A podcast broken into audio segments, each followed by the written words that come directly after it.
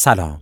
اینجا معدوم یک است این اپیزود حاوی مواردی خشونت آمیز است و شنیدن آن به افراد زیر 15 سال توصیه نمی شود. قبل از آنکه سراغ متن از پیش نوشته شده ی نویسنده برویم می‌خواهم یک سوال از شما بپرسم. تا به حال مورد خشونت واقع شده اید؟ خشونت در فرهنگ معین درشتی و ناهمواری معنا شده. بنابراین نوعش مهم نیست فریاد ضرب و شتم تحقیر جنسیتی بازی روانی آن موقعیت را تصور کنید اجازه دهید مغزتان آن لحظات پر از درد و خشونت را آپلود کند چه احساسی دارید؟ ترد شدگی؟ بیپناهی؟ خشم آمار سازمان ملل می‌گوید زنان بیشتر از مردان مورد خشونت واقع می شود و این اپیزود به خشونت علیه زنان می‌پردازد. علیه زنان می‌پردازد. ممکن است شما یکی از معدود زنانی باشید که طبق آماری که پیشتر اشاره شد خشونتی ندیدید گرچه بعید است اما ما در این اپیزود قصد داریم بخشی از درد این زنان را برایتان تجسم کنیم صبر داشته باشید. قصدمان آزار شما نیست. ما در پی حقایقی حقایق اعدام شده. و برای شنیدن حقایق نباید عجله کرد. ترجیحاً برای چند دقیقه تمام تمرکز خود را روی شنیدن این پادکست بگذارید. چشمانتان را ببندید. چند نفس عمیق بکشید.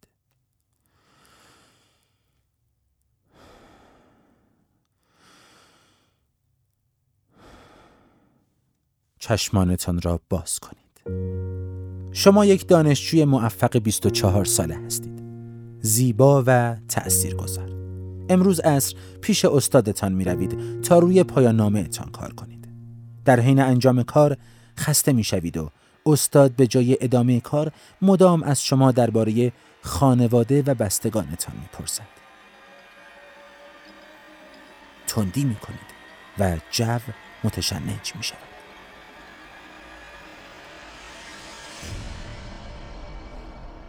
321 شلیک.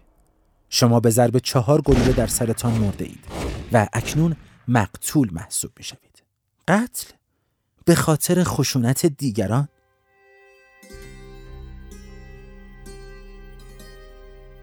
زنان زیادی در دنیا به این شیوه می میرند یا بهتر بگویم کشته می شوند.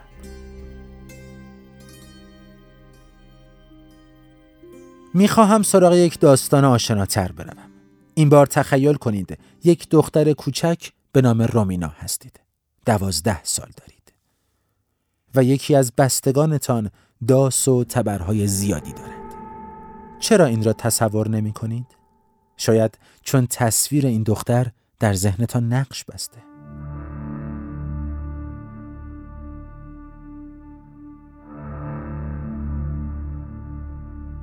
درکتان می کنم. و مثال جهت همزاد پنداریتان کم ندارم. می توانید خود را در جسم یکی از زنان بنگلادشی تصور کنید یا یکی از 3400 زن افغان که از سمت خانواده و اجتماع و فرهنگش مورد خشونت قرار گرفته. روزنامه های حوادث چیزهای بیشتری برای تصور دارند. طبق معلومات وزیر امور خانوادی آلمان 114 هزار زن در سال گذشته قربانی خشونت از سوی شریک زندگیشان شدند. فرانسه سالانه شاهد 220 هزار مورد خشونت جسمی و جنسی زنان است.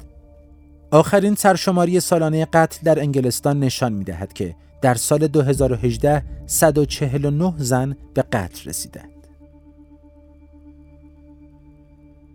در سال 2018 دست کم 1600 زن آمریکایی که همگی توسط مردهای آشنا یا غریبه اعم از پدر، برادر، همسر، همسایه، فامیل و غیره در فروشگاه مواد غذایی قرار ملاقات با پزشک، خانه، محل کار یا هر جای دیگر به قتل رسیدند. این همه خشونت آن هم در قرن 21 دولت ها و گروهک های خانگی و جنبش های فمینیستی بسیاری تلاش کردند تا این آمار به حد اقل برسد راه اندازی کمپین های متعدد جریمه برای تحقیر جنسیتی دو برابر شدن بودجه های مشاوره و جنبش های مختلف مردمی با این حال پس از سه دهه تلاش همچنان خشونت علیه زنان ادامه دارد و سالانه زنان زیادی مورد خشونت واقع می شوند. گویی این خشونت ها ریشه در تاریخ دواندند و حالا ساقهشان گریبانگیر زنان ساکن قرن 21 شده است. به سبب یکی از همین خشونت ها روز 25 نوامبر را روز جهانی خشونت علیه زنان می‌نامند. در این روز چه اتفاقی افتاده؟ قوه تخیلتان را نیاز دارم یحتمل مجموعه فیلم های دزدان دریای کارائیبی را دیده اید. لوکیشن مورد نظر ما جایی همان حوالی است. جمهوری دومینیکن سال 1960 میلادی. سه خواهر هستید و انتخاب بین ماریا، ترزا یا پاتریا با خود شماست. در آن سالها تحت حاکمیت یک رژیم مستبد زندگی می کنید و جسارت به خرج داده و عنوان فعال سیاسی را به دوش می کشید. حالا همسران شما دستگیر شدهاند و دارید به ملاقات آنها می روید. ملاقاتی که هیچ وقت صورت نمی گیرد. چون بین راه توسط مأموران حکومتی به ضرب باتون کشته می شود. باز هم از شما می‌خواهم صبر کنید اما این بار دیگر نمی‌خواهم تخیل کنید می‌خواهم به عقبتر از تاریخ خشونتی که خواهران میرابال را تحت تاثیر قرار داده صحبت کنم. احتمالا به اولین نمونه خشونت علیه یک نجیب زاده. زمان 29 آگوست سال 632 میلادی. مکان شهری در محدوده عربستان کن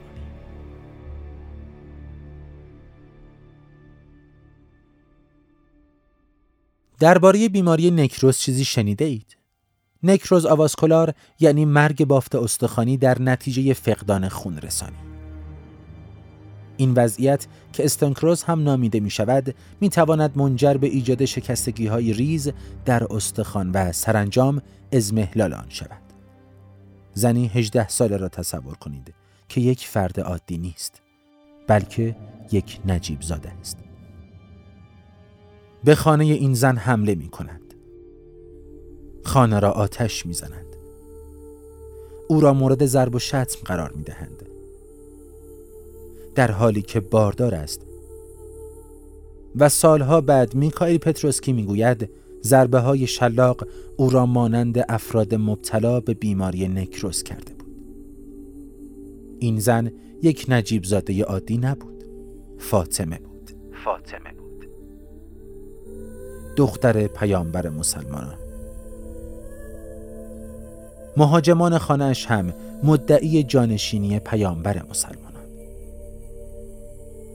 آدم هانیواکر می‌گوید ده ها سند وجود دارد که آتش زدن خانه و هجوم به فاطمه را تایید و همین امر را سبب اصلی مرگ تدریجی وی می‌داند.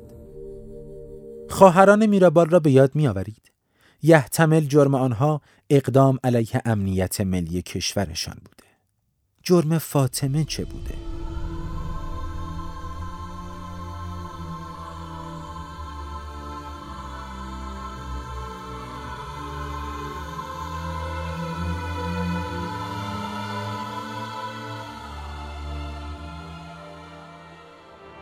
احتمالا فراموش کردم بگویم که پیامبر مسلمانان پیش از مرگ علی همسر او را به عنوان جانشین پس از خود اعلام کرده و قصد فاطمه حمایت از همسرش بود.